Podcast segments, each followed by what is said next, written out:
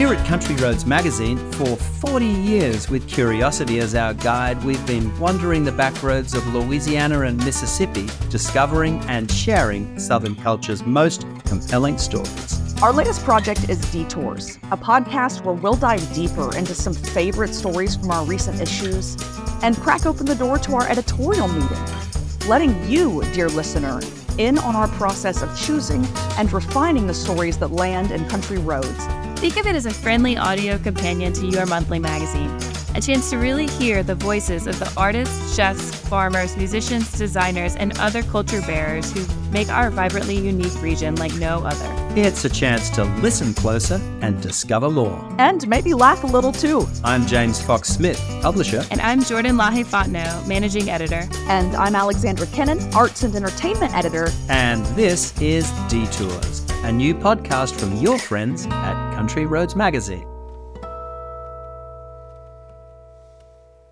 We're back for another Between the Lines edition of Detours, where we lift the veil on some of the decision making and processes that take place behind the scenes at Country Roads Magazine. Today, we're discussing the process of selecting Country Roads covers. Yes, we are. And uh, that involves uh, us bringing in a new voice that uh, you all who have listened to the podcast today will not have uh, had the pleasure of being introduced to now, and that is that of Kourtney Zimmerman. Kourtney has been Country Roads art director since 2017 and is basically the first and last word behind all of the graphic and visual interface that Country Roads provides. So everything about the way Country Roads looks and feels in your hands, you have you have Kourtney to thank for that. Um, she's a fundamental part of every uh, every layout in the magazine, and also very much the case when it comes to Country Roads covers. If there is one image in every issue of Country Roads which matters more than all of the others, it is that image that appears on the cover.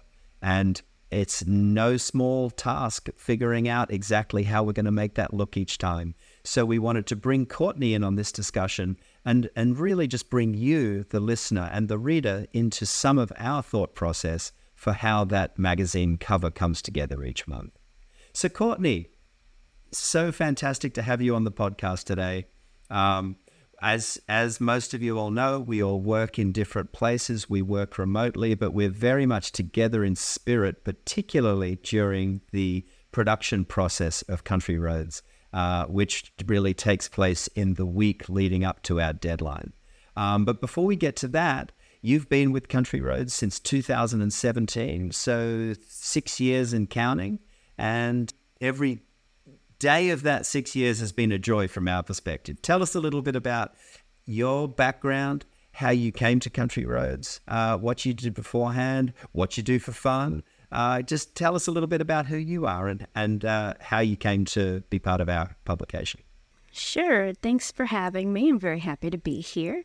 Um, so, as the uh, creative director over at Country Roads, uh, like James said, anything that is graphically needed is my domain. um, so whether it's print or web, um, and now podcast um, related, then that comes to me, and I make it look good and make sure all of our readers can see it and read it properly. I graduated from LSU, you know, art degree with a concentration in graphic design, the the usual. Um, and then before I came to Country Roads, I worked for several different agencies in town, things like that, um, doing the same same line, you know, of work. And then um, came to Country Roads and saw how different it is to work in house and how how much you know work and fun goes into making the magazine each month. Um, and with such a a close team, it you know the people really matter, and um, it's just a it's it's a real joy to work to work here. well, it sure is and, for us, and we rely on you so much to we certainly do yeah to provide a um, like a a visual cohesion to to take country roads from just being a collection of stories or a collection of ideas to a cohesive visual element. Because, of course, when you create a magazine, you're not just telling stories in print, you're also telling stories in pictures, you're painting an image for people. And when you're gathering a collection of stories together, and particularly around a theme, as we do with Country Roads, we're looking for a way to tie that entire production together in a unified way. And so I hope that when, when a reader picks up a copy of Country Roads, say a March gardening and outdoors edition might feel and look very different from a September visual and performing arts edition.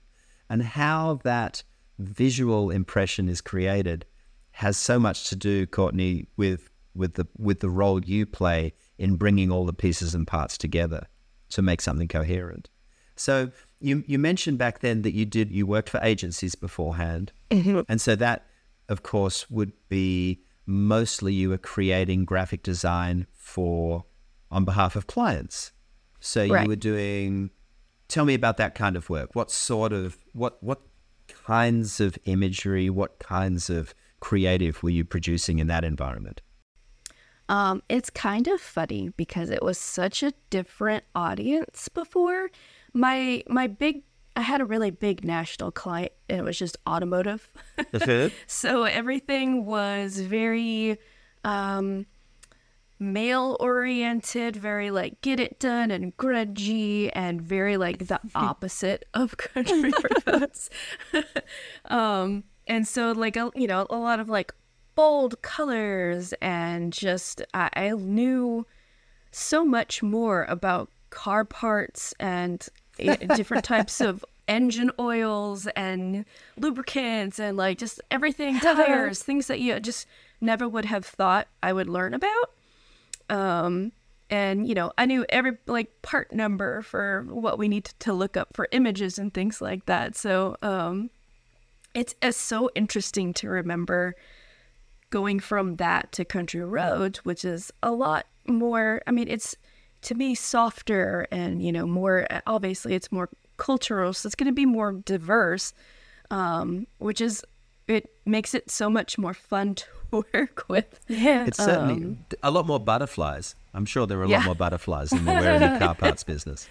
A lot more plants. A lot more plants. Yeah, Very lots nice. more flowers. Yeah, I can only imagine if you would have brought that branding and that imagery from the automotive over to country roads, it would look a little bit different. So I'm glad that you oh yeah you transitioned. This range. I now, got to show your softer side. Yeah. Me too. Now, had you ever done work in a, say, a publication environment like this before, where, where you know the brand that you're that you're designing for is is a publication as opposed to an individual client? So, not specifically in a um, in like a month to month or any sort of uh, normal publication. I did. I did make the sports books for the Episcopal High School uh, for like four or five years. Really? Maybe. Um, because that was just one of the clients of the agency. So I did that for a while, and that was pretty much one of my first real really big dives into any sort of publication. um, so like the full InDesign, because everything I would do before that was all Illustrator or Photoshop. Um, which are all the Adobe products that I use. And um, so it it's such a it's a different way of thinking when you're working on page layouts versus just one ad that's going to go out into a magazine. Um, so it's it's funny to work from both ends of the spectrum. Absolutely, no, that makes perfect sense. And as far as what uh, when you came to Country Roads, um, what can you talk a little bit about what did you like about it? What did you enjoy about it? And what did you find most challenging about moving from that individual client perspective to this more kind of collaborative, curated collection of images? Can you talk a little about that? Yeah.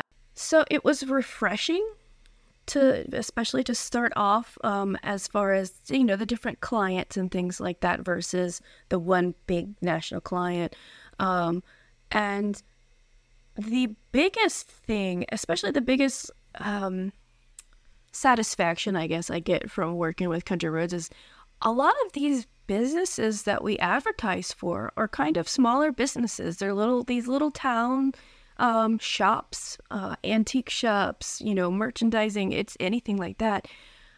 And the people that we advertise for are just so grateful for the work. You know, it just, it's, you really feel the heart of the people that we advertise yeah. for and work with more so than you would with like a big national client.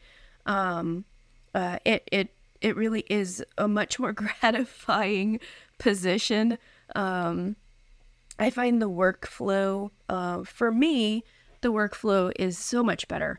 It's it's a much smoother process here uh, than it would be at a you know an agency is just so fast paced. And not to say that Country Roads doesn't get fast paced, but um, but in comparison, you know, is relatively a much more easygoing atmosphere. Um, and you know, the people I work with, like I said, are really it. It's the heart of it all. It the the team really matters because there aren't a ton of us.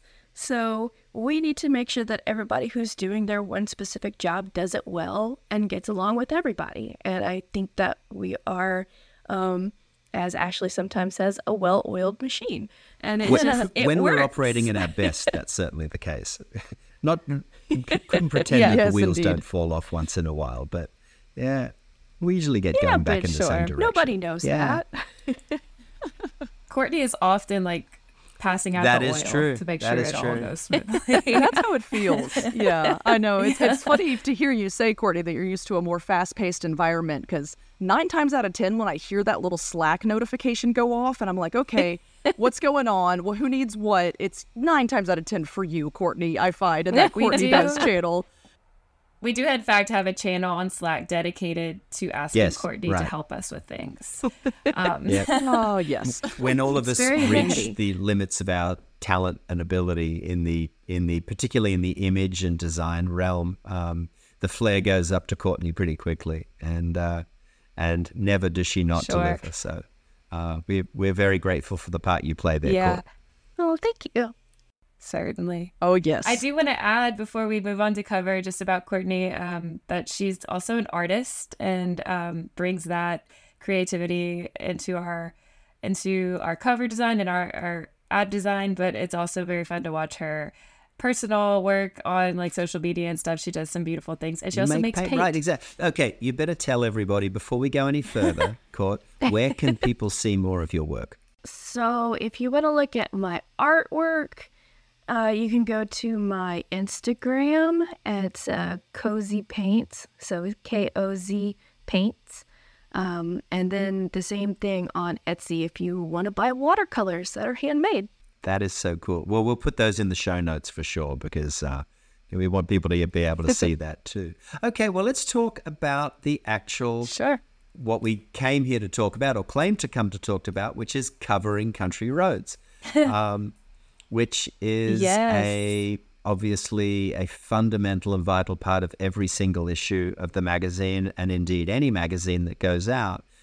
And, you know, if you stop and think for a moment about any magazine, doesn't matter who, whether it's from Southern Living or it's Garden and Gun or the Oxford American or Wired magazine or any publication with which you are familiar, one thing that is always the case with a with a successful and effective cover is you can glance at that and immediately you can know that this is the cover for this particular publication.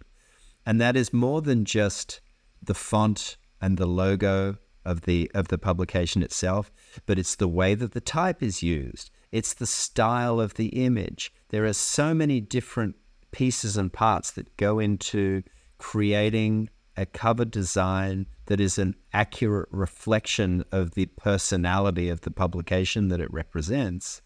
Because what what we're trying to do is to be sure that when you see a copy of Country Roads, even if you're not immediately aware of what's in that issue, you can tell that this is a Country Roads magazine as opposed to any other publication that you might be familiar with.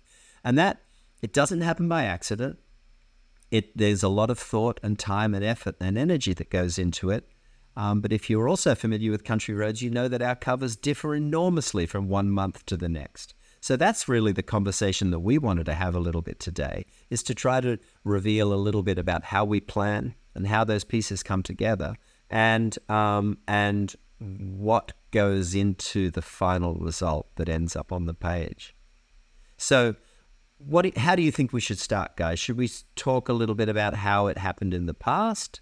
Do you feel like we should go ahead with uh, what yeah. we're doing most recently? How do you think we should proceed? I would love James to hear. I know you know last season we talked about the magazine's early beginnings. Yeah.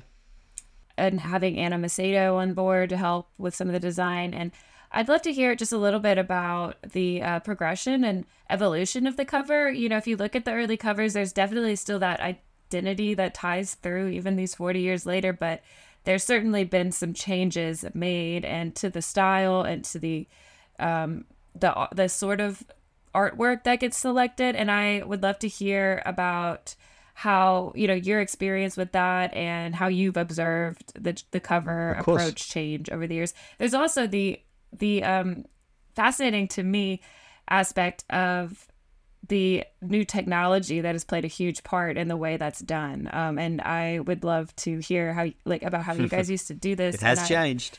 Can't yeah. even imagine how different. Well, yeah. um, it, as if you if you heard our kind of origin story edition uh, a few a few uh, episodes back, um, you know, Country Road started in 1983, 40 years ago. Um, now, I I got involved in 1995, Ashley and I. So at that point, there was already 12 years of of um, issues that uh, my mother-in-law Dorcas Brown and a very small handful of uh, contributors were putting together. And in those early years, the initial design for Country Roads was the brainchild of uh, a lady that, with a name that would be very familiar to a lot of people who have been active in advertising and the arts in Louisiana over the last few decades, and that was Anna Macedo. Anna was really a giant of the South Louisiana art scene. She was a, an accomplished artist in her own right. She ran a very well respected advertising agency called Anna Macedo and Associates in Baton Rouge in the 70s and the 80s. And she was the most extraordinarily gifted and and and completely distinctive artist. She had a beautiful assemblage style. She was particularly talented at creating these sort of mosaic images of pulling individual elements from lots and lots of different sources and creating these kind of paste patchwork pastings of different elements that she would pull from magazines and from her own paintings and advertisements and photographs and clippings from from all of these different sorts, and she would pull these together and then create these these collages, if you like, um, which succeeded in producing something that was entirely new. And when Dorcas, uh, my mother-in-law, originally thought that she wanted to do a publication about um, the region, uh, the well, originally her idea was the the, the, the Great River Road region, um, and uh, adventures between Natchez and New Orleans, she went to Anna and, and she asked Anna, help me come up with a visual image for what this place means to you. And Anna came up with this beautiful chapbook style, quite old fashioned uh, sense of pulling together elements and images from all across um, Louisiana and Mississippi, sort of crafty, creative culture. It had a hand hewn, it felt like it might have been made of blocks and woodcuts. A lot of those early designs had that kind of woodcut style. The font that she created and built had that woodcut style. And she, uh, uh, these were early, this was in the 80s and still up into the 90s. These were pieces that were cut and pasted together by literally cutting out little pieces from different publications and collaging them together just the way that Anna would create one of her own pieces of artwork. And that was the process of creating those covers. And so, and we could uh, uh, we could put an image of this up in the show notes, but we could go back and find that original cover that Anna did for Country Roads, and it was a block print woodcut style of a tiny little house in the country, smoke curling from its roof, uh, and that iconic horse logo, which was growing out of the top of the Country Roads script. Uh, all Anna's unique and original work. And that initial feeling and design carried us through the first 10, 12, even 13 years of the publication. And it really has informed the direction that the magazine's taken ever since. Oh, wow. Yeah, that's a really great point, James. And as someone who did know Anna Macedo and got to take art lessons from her as a kid and remembers her style and those really dynamic collages were really so emblematic of that and and so uni- unique. I've yet to see another artist to, to really utilize collage the way that she did. And it's so interesting to think of Country Roads' early covers as being so reflective of her personal creative style as well um, you really do see those things kind of hand in hand, and you see so much of, of Anna's creativity in those early Country Roads covers. And then it's so cool to see down the line as those just progress and change through the years. Yeah, I remember when I first, you know, moved to Baton Rouge and saw Country Roads. I my first impression was always like, oh, it reminds me like it makes me feel cozy because all of the collage work reminds me of like quilted mm. blankets and like comfort and things like that. Uh, so you can really kind of feel her work really just comforting you and um and I really loved the way that the the use of like blocked colors and things like that. It was very um, even with the newsprint paper um, soaking up all of that ink, it was still very vibrant, you know. And uh, I just remember also seeing that it was still still seeing a magazine that large of the you know tabloid size amongst all of these magazines who had gone down to either eight and a half by eleven or smaller. Um, it just really makes a it really makes a statement when you see it. Um, yeah, there's something folksy about that style mm-hmm. that's also sort of like alternative. Uh, you know, it really is different from even now that I think we've got a you know our style is a little is more contemporary. There's still something about it that holds on to that original like sort of underground like alternative approach that I think stems back to those early like collages and that's that spirit that she uh, kind of Kourtney, I love what you said here. about that. It reminded you of quilting because there is, I think, there is probably an mm-hmm. analogy there with um, really well the process of putting together an, a, a, publication, an issue of a publication in itself, because it's this collection of disparate parts, whether they be written pieces, photography pieces, illustration, um, heck, ads, all of these visual pieces that are stitched together to make something that we hope at the end of the day is coherent. Um, and that is absolutely the way that that those early magazines came together. Um, and I think Ashley and I learned so incredibly much from just sort of sitting at Anna's elbow in those early early years when we first came and knew nothing about publishing. To sit by her and watch her assemble these pieces into something that had a coherent structure and reflected a theme and conveyed an idea just out of little bits and pieces was amazing. And I've got this, I've got an, an analogy I'd love to share. Um, the first issue that Ashley and I ever worked on was the um, August 1995 issue of Country Roads. That was the first one when both of us were back, and we we sat alongside Anna when she assembled the visual parts of the magazine we'd written our little articles and we'd rounded up some photography and these pieces and parts. And we got all the way through the assembling of the magazine and it was literally because this was another very Anna thing was everything happened on deadline. It was like Anna had to see the whites of a deadline's eyes before she could actually get to the finish line. and of course, it was deadline. We had to get the magazine to the press at five o'clock on that particular day. And we literally got to three o'clock and looked at each other and were like, oh my God, nobody's thought about the cover. And we had literally completely forgotten that we needed to have a cover for this issue. oh my And- gosh. looking at Anna with horror in our eyes, and she looked at us and went, Hold on a minute.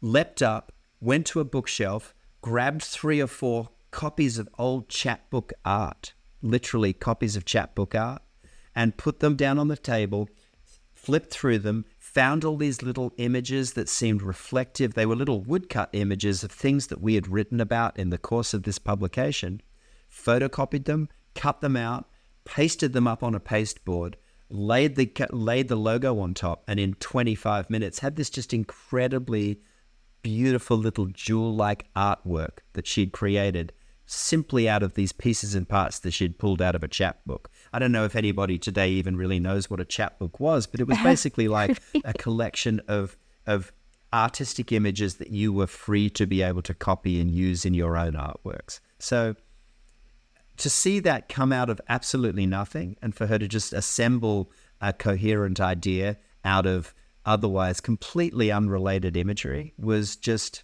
it was it was It's like like, magic. watching Yeah. magic take shape under her hands. I've never forgotten that moment. Mm-hmm. Yeah. That's how you know they're good. Cool. Yeah, that's amazing.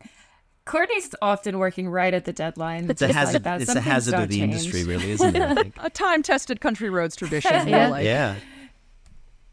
Our cover is often coming out right, Yes. right before we send it This off. is true. Not from any fault Um, of Kourtney's, mind you. no, Not at all. No, No, no, it's no. waiting It's, for- it's not Collective about problem. It's waiting for editorial to come up with some direction and provide it. Yeah.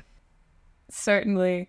Um, well, that's kind of, you know, that brings us, I'd like to say, James, you know, how have, you know, over your time at the magazine, like, first, I guess I want to ask, like, when did that Sure. shift, when did that approach shift, that, that pasting and stuff move towards a, a computer screen? Yeah, it was like, huge, that had to be and it huge. wasn't. Um, it, it wasn't long after Ashley and I became involved. So when we came back in August 1995, uh, Dorcas and Anna uh, and a couple of freelancers were still putting the magazine together in the old cut and paste style, which is literally you photocopy things that you want to use as images.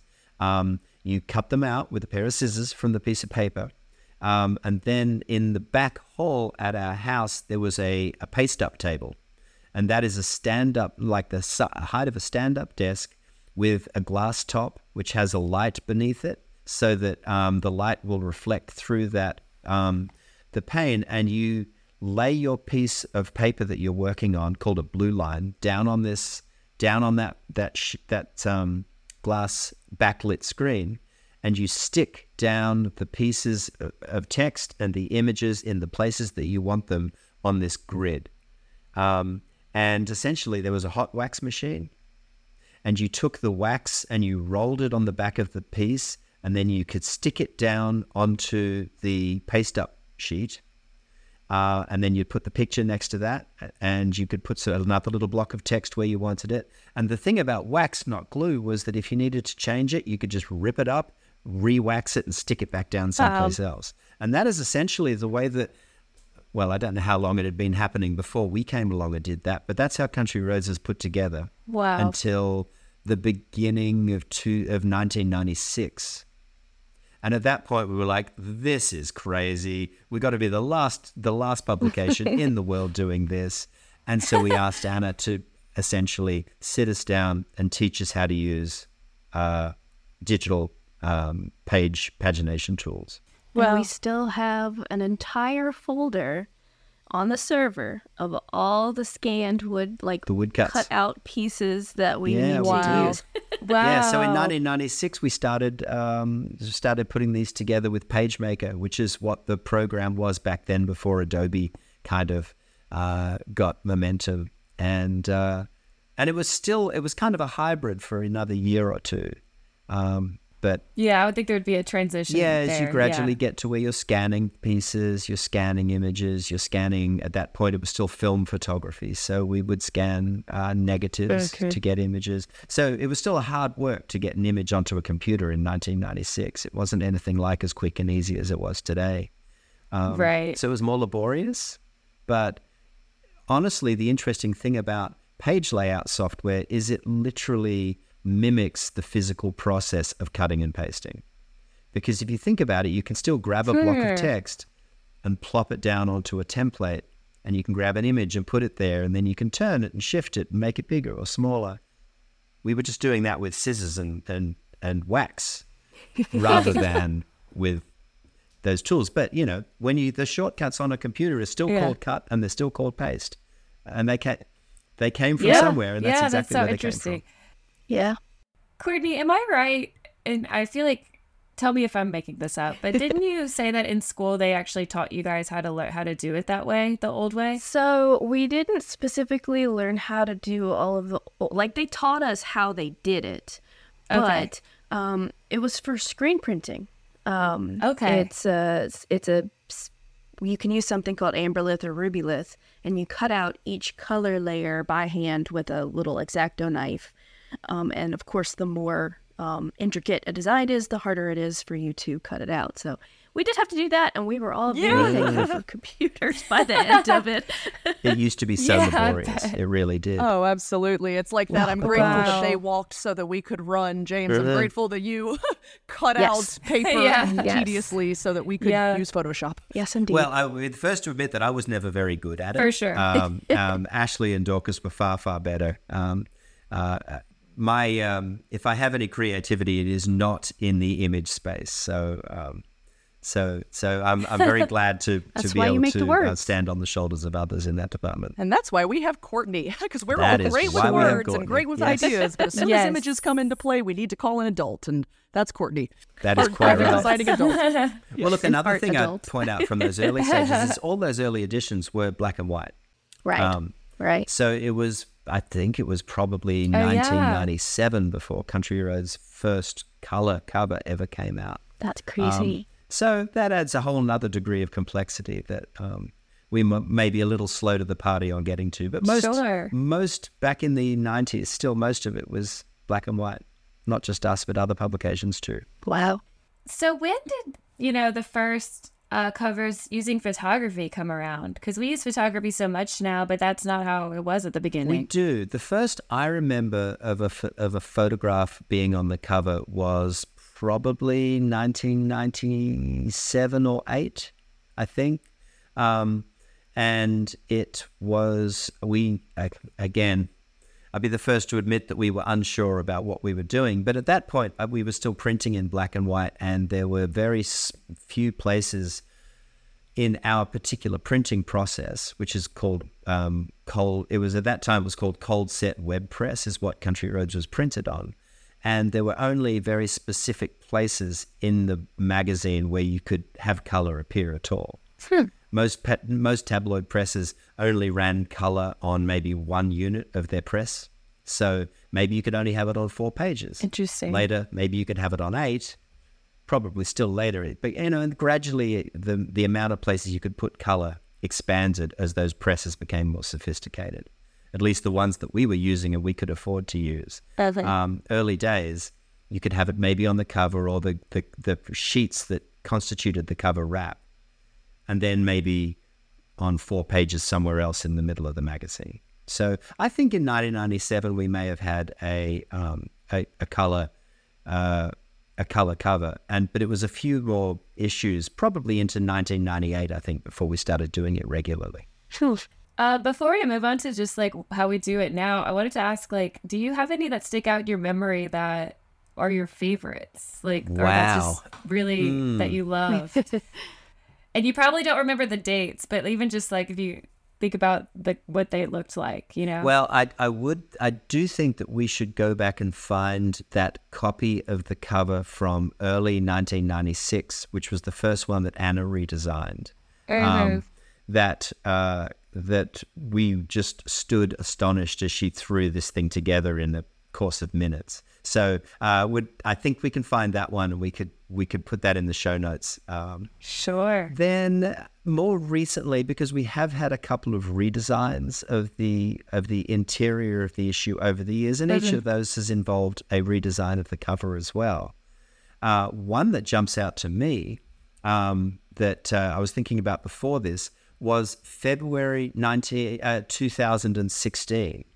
Um, now, in January 2016, we had a redesign uh, that changed the way Country Roads looks to, to be more similar to what people who are familiar with the magazine will recognize from today. And that featured an image from Spanish Town Mardi Gras.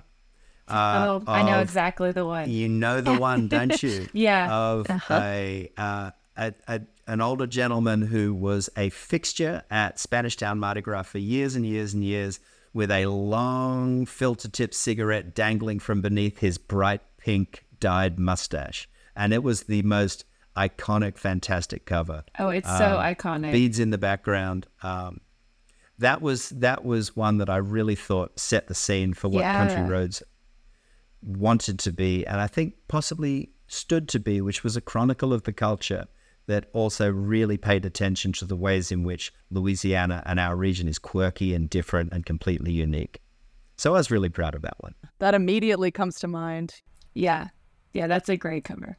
That was under Mike Rodelli, wasn't it? Just uh, That was that was right. mhm. That was uh, Mike's. Uh, Mike Rodelli was our art director at the time, our creative director, and he oversaw that particular redesign, um, which was which is extraordinary work, I think. And we still utilize a lot of the the principles that he uh, developed at that point. Um, and uh, you'll still still see a lot of those elements reflected in the layouts in Country Roads today. Yeah, I use a lot of his work as sorry uh, as uh, as inspiration for you know our covers like this past uh, April or March actually cover. You know the one with all the the beautiful flowers and our, our outdoors and gardening one. You know that's kind of a similar layout to that one from That's true. uh, February of 2016. So I still I still pull inspiration from his work. yeah, he seemed to kind of simplify and, and kind of sleek everything out a little bit compared to what it was before. Um, and I love that now I think we found a kind of great middle ground that really reflects what we do in a wonderful way. Mm, yeah. Oh man, that comes to mind. I don't know if it was the 35th anniversary that had the Catahoula Hound on the cover. That is a super. Oh superb yeah, that one's issue. really Yeah. good. the O's and country roads reflecting the heterochromia and the different colored eyes on the dog. That was loved January that, that 2018. Yeah, Kourtney, that was one of yours. Yeah. Uh huh. Mhm. Loved that one. Big fan. I do remember that one was very popular too. Yeah. I always like think about this one's different. This one's very a little bit unusual, but I always kind of whenever I see it, I'm like, wow, it's a per- it was um October 2016, I believe, and it was um Perpetual Oh, Motion yes. by Jamie Baldridge. It's like a photograph and it's it's just this like woman and there's wind and it's uh it's an art piece of photography it's art photography and it's it's just like really stunning um, another one though that I love is a piece of art, and it's whenever I first started writing for the magazine, and I just loved handing it out because the cover was so beautiful. Um, Oh, yeah. You, now you're talking about um, Jacqueline Bishop, I'm sure. yeah, October 2017. It's that beautiful artwork, and she, um, it's this tree, and there's fruit falling from it, and this deer is like looks almost like it's reaching up to to eat the fruit, and it's just stunning. Um, it's such a beautiful piece of art.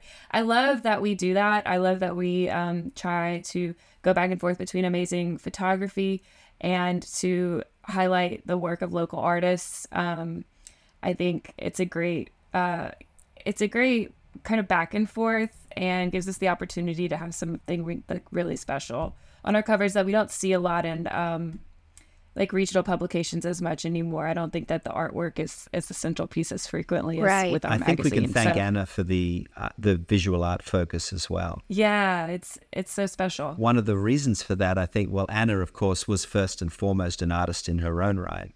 Um, we wrote about visual art a lot, but a lot of times, because each issue of Country Roads is primarily focused around a theme, that tends to, a lot of times, if you're trying to articulate or express a theme, there is an artist has already done something beautiful around that theme. Right. And it has always seemed to us that that if you can capture the perspective, if uh, looking at an artist's work is an opportunity to see the region or a subject through somebody else's eyes, through a creative person's eyes. Yeah. And Mhm. Anna really showed us that there were that there was an almost endless endless supply of superbly talented artists who had addressed some of the themes that we were writing about or trying to do justice to with the magazine.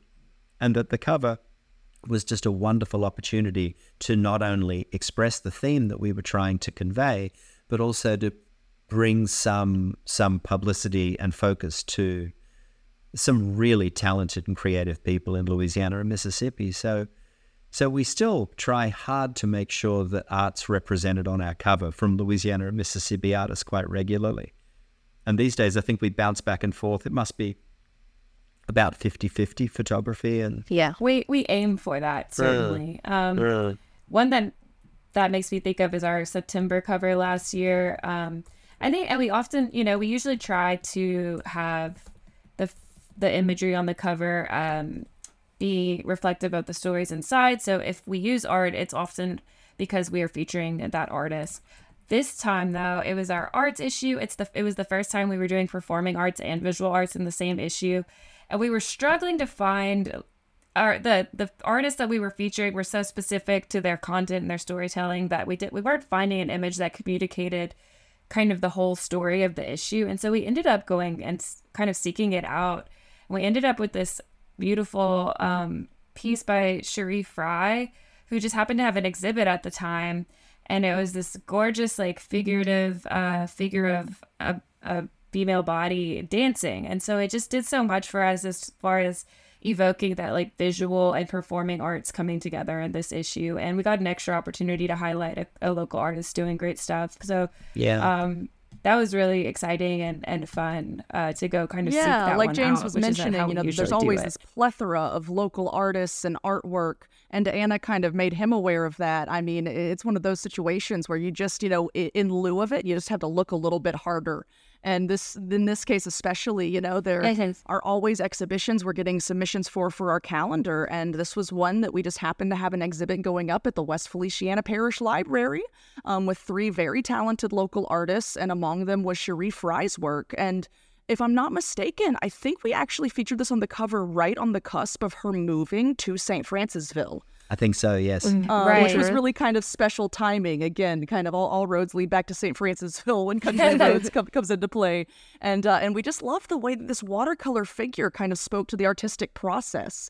Um, it's complete and beautiful in Yeah. itself, but it also kind of lends itself to wonder, you know, what it was before, what it could be after, and everything in between. Yeah. It kind of spoke to what was in our issue better than anything that we um, had on hand or could have come Yeah. conceived on our own, uh, which was and it's really one neat. of the rare covers where it's just the artwork in the center and then everything else around it is just white space so you really have that focus on the movement and like the brush strokes that she had because it just it really really just had such movement um so it was is. Fun to work on that one because it was a little different from our usual too Yeah. Oh yeah, and I loved what you did with it. The way you just honed in and kind of highlighted the figure itself, but then popped out that orange font for our cover. Um, yeah, really enjoyed that one. Well, Court, what about you? Do you have any particular favorites, things that have jumped out to you over the last few years? Ah, I have so many. Um, so before my time, I think one of my favorites. It's ki- ah, it's so difficult. There's so many good ones. Um, the I think it was the the one with the crawfish and the guy Yeah. sprinkling the Mhm. Oh, that's a seasoning good on one. it. The Um, I'm not sure if that. I, I would assume that was a cuisine issue. Um, but I'm not 100 percent I, sure. am blanking. Um, I, I, I know exactly the one you're thinking of. I'm flipping back to see if I can find it. Uh, was it? Uh, it was a 2016 cover, I believe. I believe April so. Yeah. festival season cover. Ah, that was it. Okay, yeah, makes sense because I was just at the Festivals, Crawfish yes. Festival last weekend. by the Um, magnificent photographer Danny Colbert, who had a, now we were saying art or photography. Well, sometimes photography's art as well, and that It's you know true. any piece of Danny's certainly Absolutely. counts in that particular way. Absolutely. that particular one, Sure. yes. Oh my goodness. I really loved the cover, and I think it was 2018, December 2018. Uh, it was the one with the chapel from Como. December Ooh, I remember that one. was. Yeah. Was Oh. it 19? Okay, my years get mixed up. 19. That was my first Oh. uh, issue Oh. as It was. managing editor. And you know, that one was really hard. I don't know, Kourtney, if you remember that, but I we do. we didn't it's like we didn't have the right thing. That was very stressful for me. That was my first Oh. press cycle as managing editor.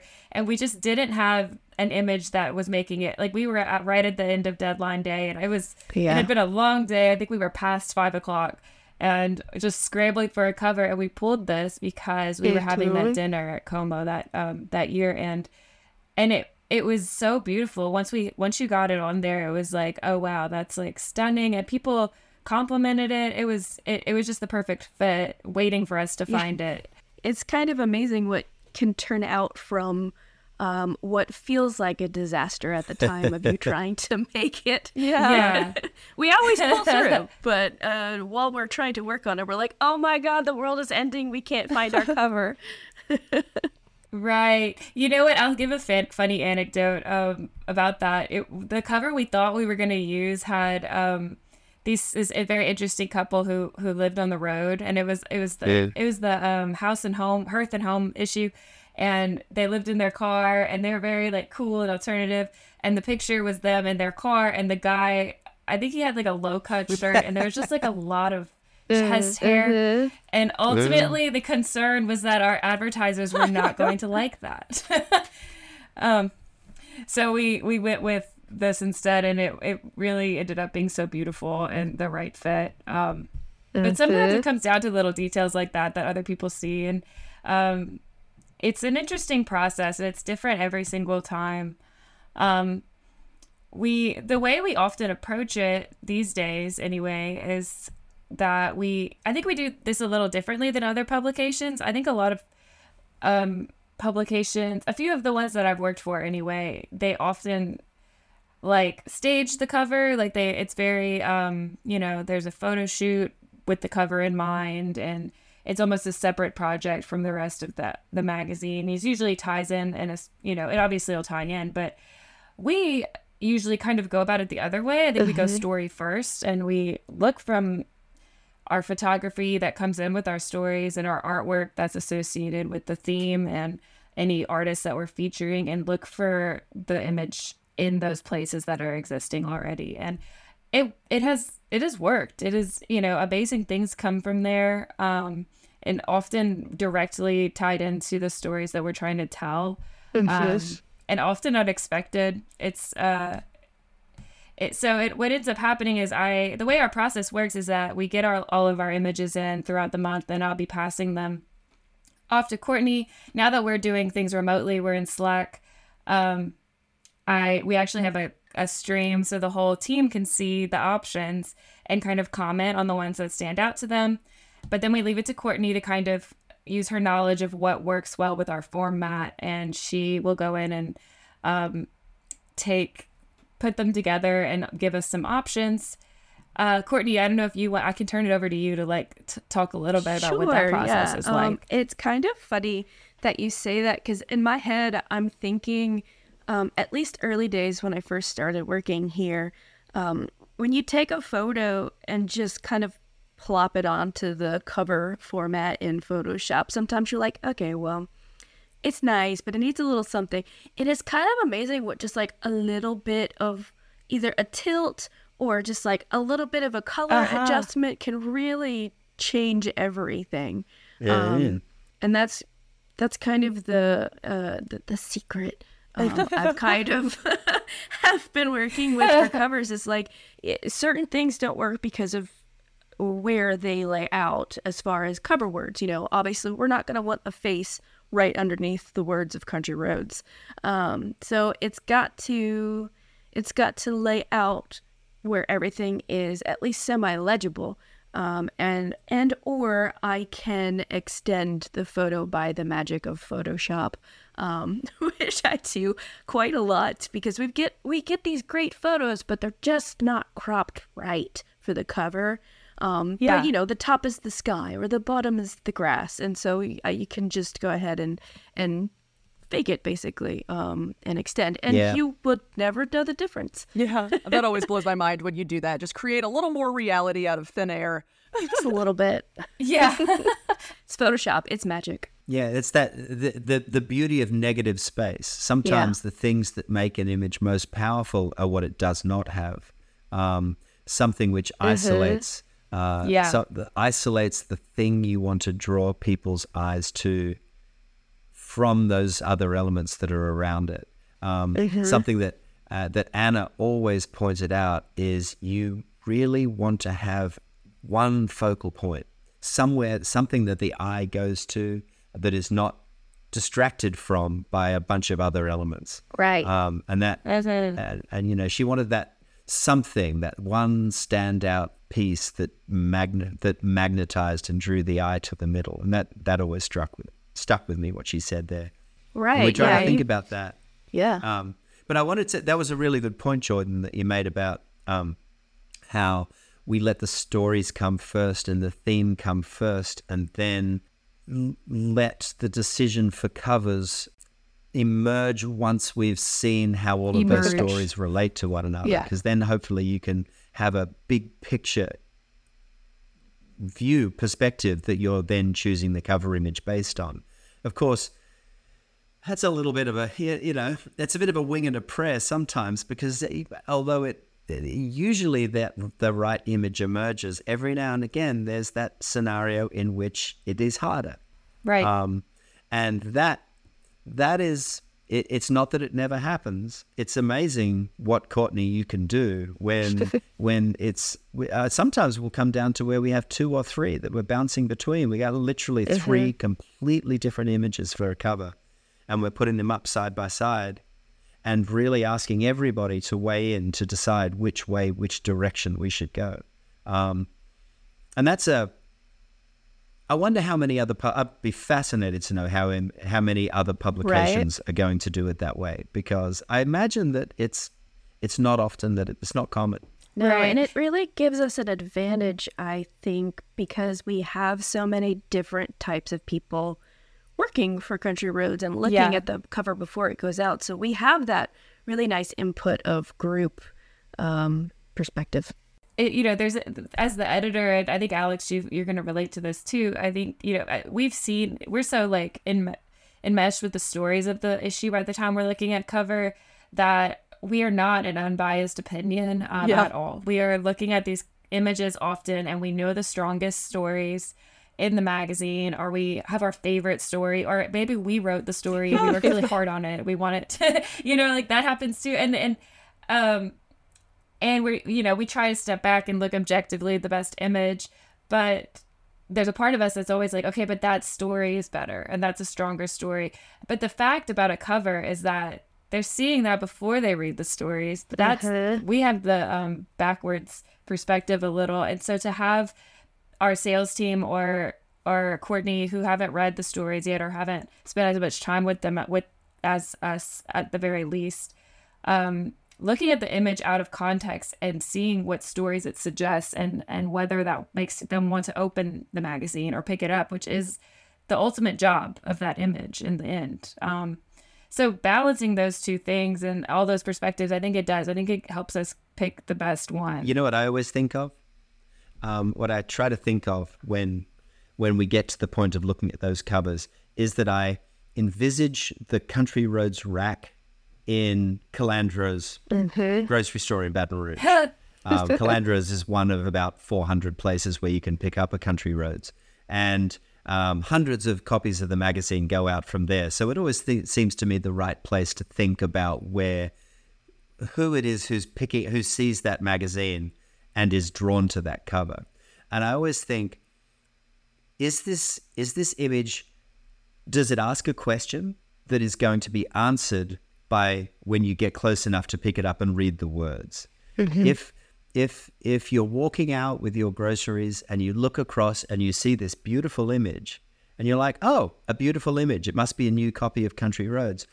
And then it the, it asks the question, "Why is that image on the cover of the magazine?" And you walk over and you pick up a copy and you and it says, "Oh, it's the outdoors issue. Now I understand." Uh, that's the that's the Right. that's the question and the answer that I always think that a great cover should do is first attract your attention with something that draws the eye Yeah. and then answer the question that's automatically formed in your mind that is uh, what's the explanation behind this image That's so interesting too, because that you wouldn't think, but sometimes you can look at a really pretty picture and just go, "Oh, Pretty picture, Okay, yeah. it's a pretty picture," and just move on. So that's that's not always Yeah, the winning sure. like show-stopping option. There's so much more to it.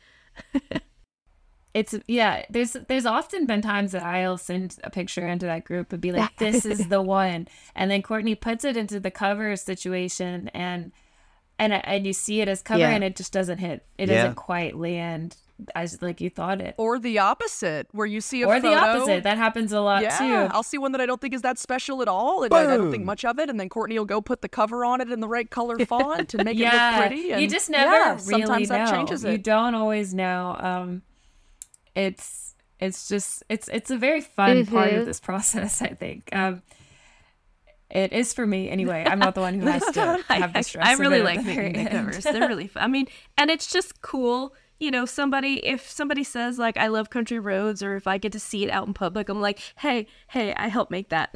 nah that's so good yeah yeah So when we get to that point where we have all these options, um, like we said, sometimes it's really clear, sometimes it's not. But then sometimes there's some more nuanced decision making that has to happen. Um, but then other times there's like total serendipity, total like random excitement that sort of I think fuels the decision. Like I'm thinking about last year's June cover, um, which I had written this story about the shorebird work by Audubon, um, by uh, like protecting and studying the shorebirds being born on the Cameron Parish coast.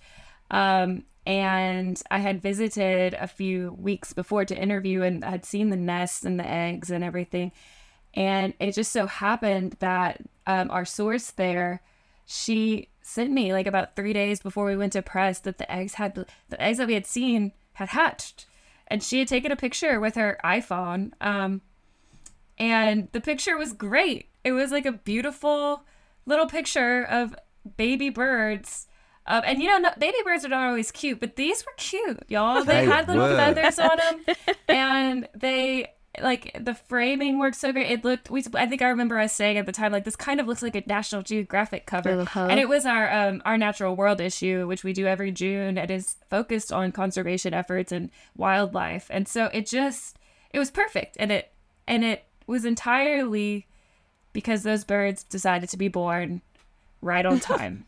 that and let's put that down as the role of serendipity Yeah. on- in cover selection um, and i'm just looking back that was the wilson's plover chicks that were that were the there that's a beach nesting species that's very threatened because people stomping around on beaches don't go well with eggs that look like sand Right. so And they have a lot of predators. Um, yeah, and yeah. this organization is doing some really great work to um, study them and, and protect them and try to get as many, get the population up as much as possible, largely by, by doing work with the nests. Um, so it was really cool to have that opportunity to highlight that on our cover. Yeah, Um, huge, huge advantage. And th- I'd like to, um, I'd like to just, uh, in the same conversation, just draw um, the attention to January 2023, where we had t- stories um, about analog. That was our sort of our analog issue, which is really focused on things you where you can really get your hands on things that are done in an old-fashioned way or handmade, hand-hewn. Um, and that coincided with the the closing of Grandmother's Buttons after 37 years, the iconic St. Francisville business. And we had a feature, Jordan, your wonderful feature uh, with Susan Davis, reflecting on that 37 year run that Grandmother's Buttons has.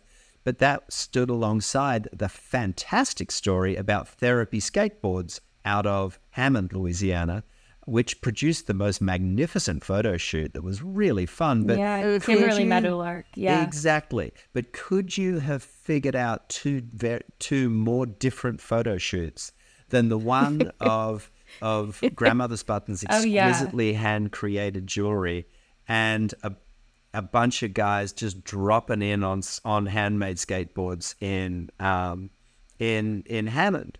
Uh, we had those two those two covers up side Yeah. by side and wrung our hands for half of a day trying to figure out which way to go before we decided. And it could have gone either way, but it sure would have produced two very different impressions of what our January 23, 23 issue was all yeah, about. that was really, really tough. yeah. Absolutely. Uh, I think both would have been fantastic options, but uh, I feel like we do that. That sort of dynamic happens kind of often, and and then you end up.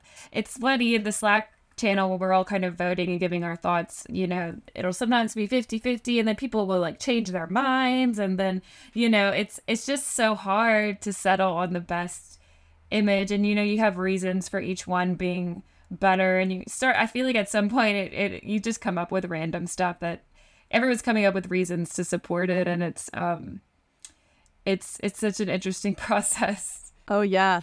You know what I think it might be it might be actually indicative of? I think that that is actually a really good illustration of a sort of a fundamental tension that exists in country roads.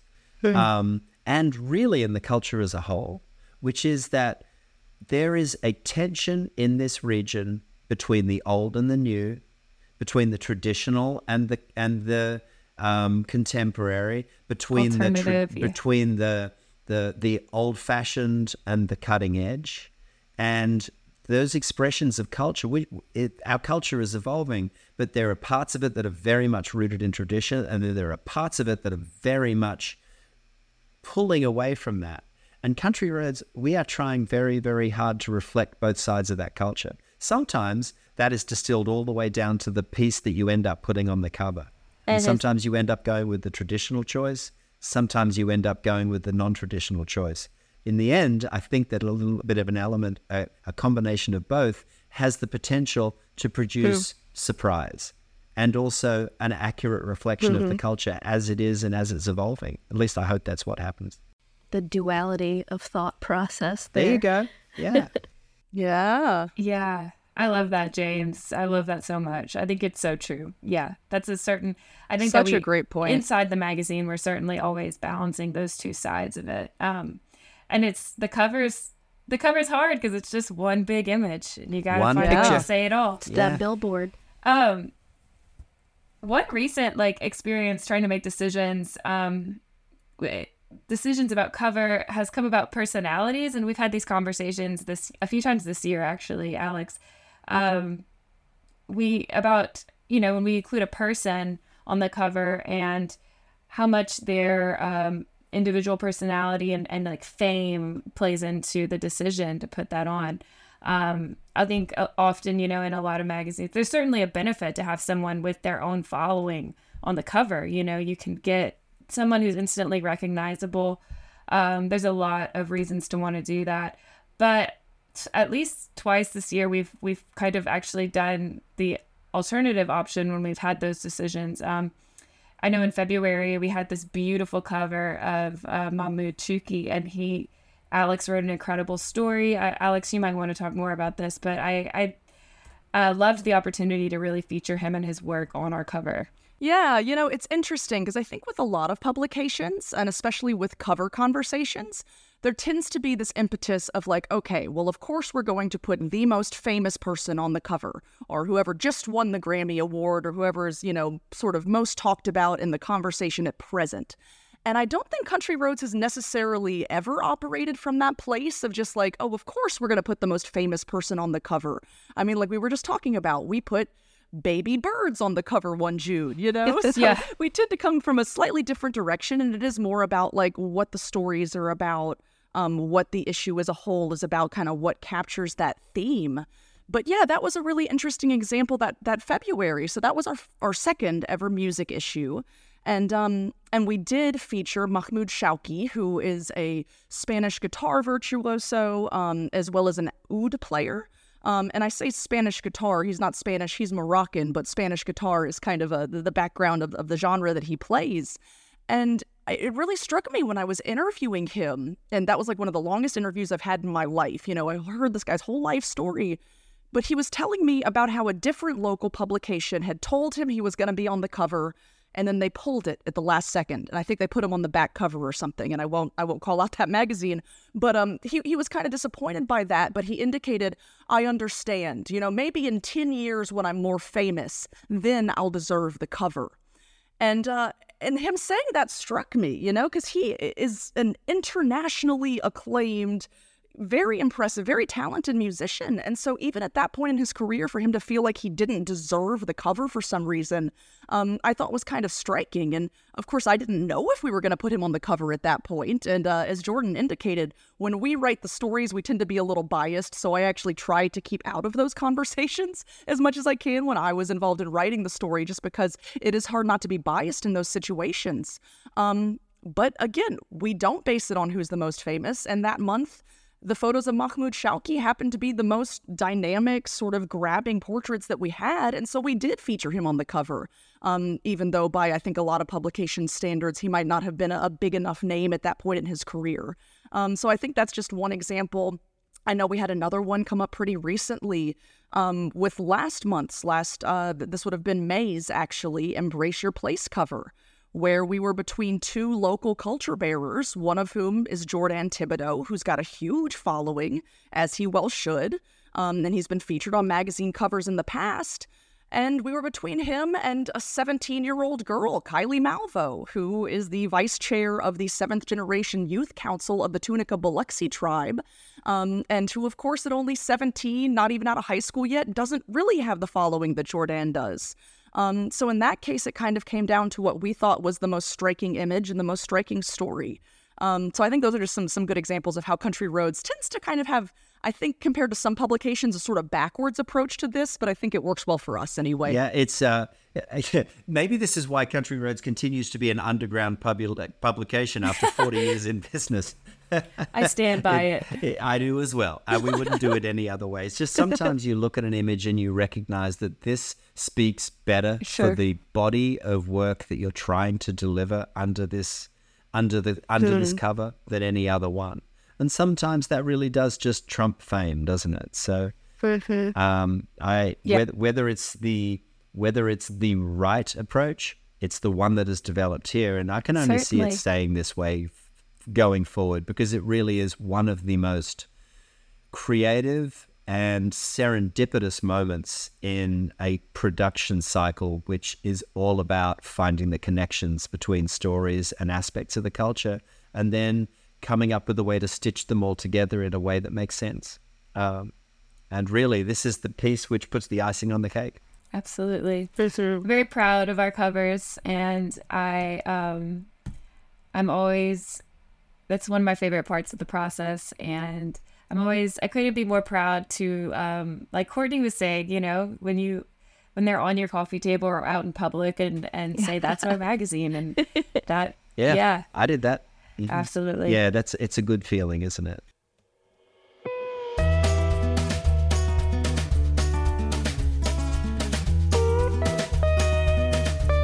If this is your first time listening and you like what you heard, and if you're still with us at this point, we assume that you do. Please subscribe to Detours, give us a rating, and maybe even send it to a friend. And if you're not already reading Country Roads magazine, you probably should be. To read online, find a copy, or subscribe to have the monthly issues delivered to your door, visit countryroadsmag.com. Detours is written, reported, and produced by us, the editorial team at Country Roads Magazine. James Fox Smith, Jordan LaHaye Fontenot, and Alexandra Kennon. Our theme music was written and recorded by Bill Daniel and Sam Shaheen of Naughty Professor and produced by Bill Daniel at Wild Child Studios in New Orleans. The audio editing for this season was done by me, Jordan LaHaye Fontenot, and Alexandra Kennon. The Detours logo and other graphics were designed by Country Roads Magazine's creative director, Kourtney Zimmerman. So until our next detour, don't be a stranger. You can always reach us at detours at countryroadsmag.com. And thanks for listening.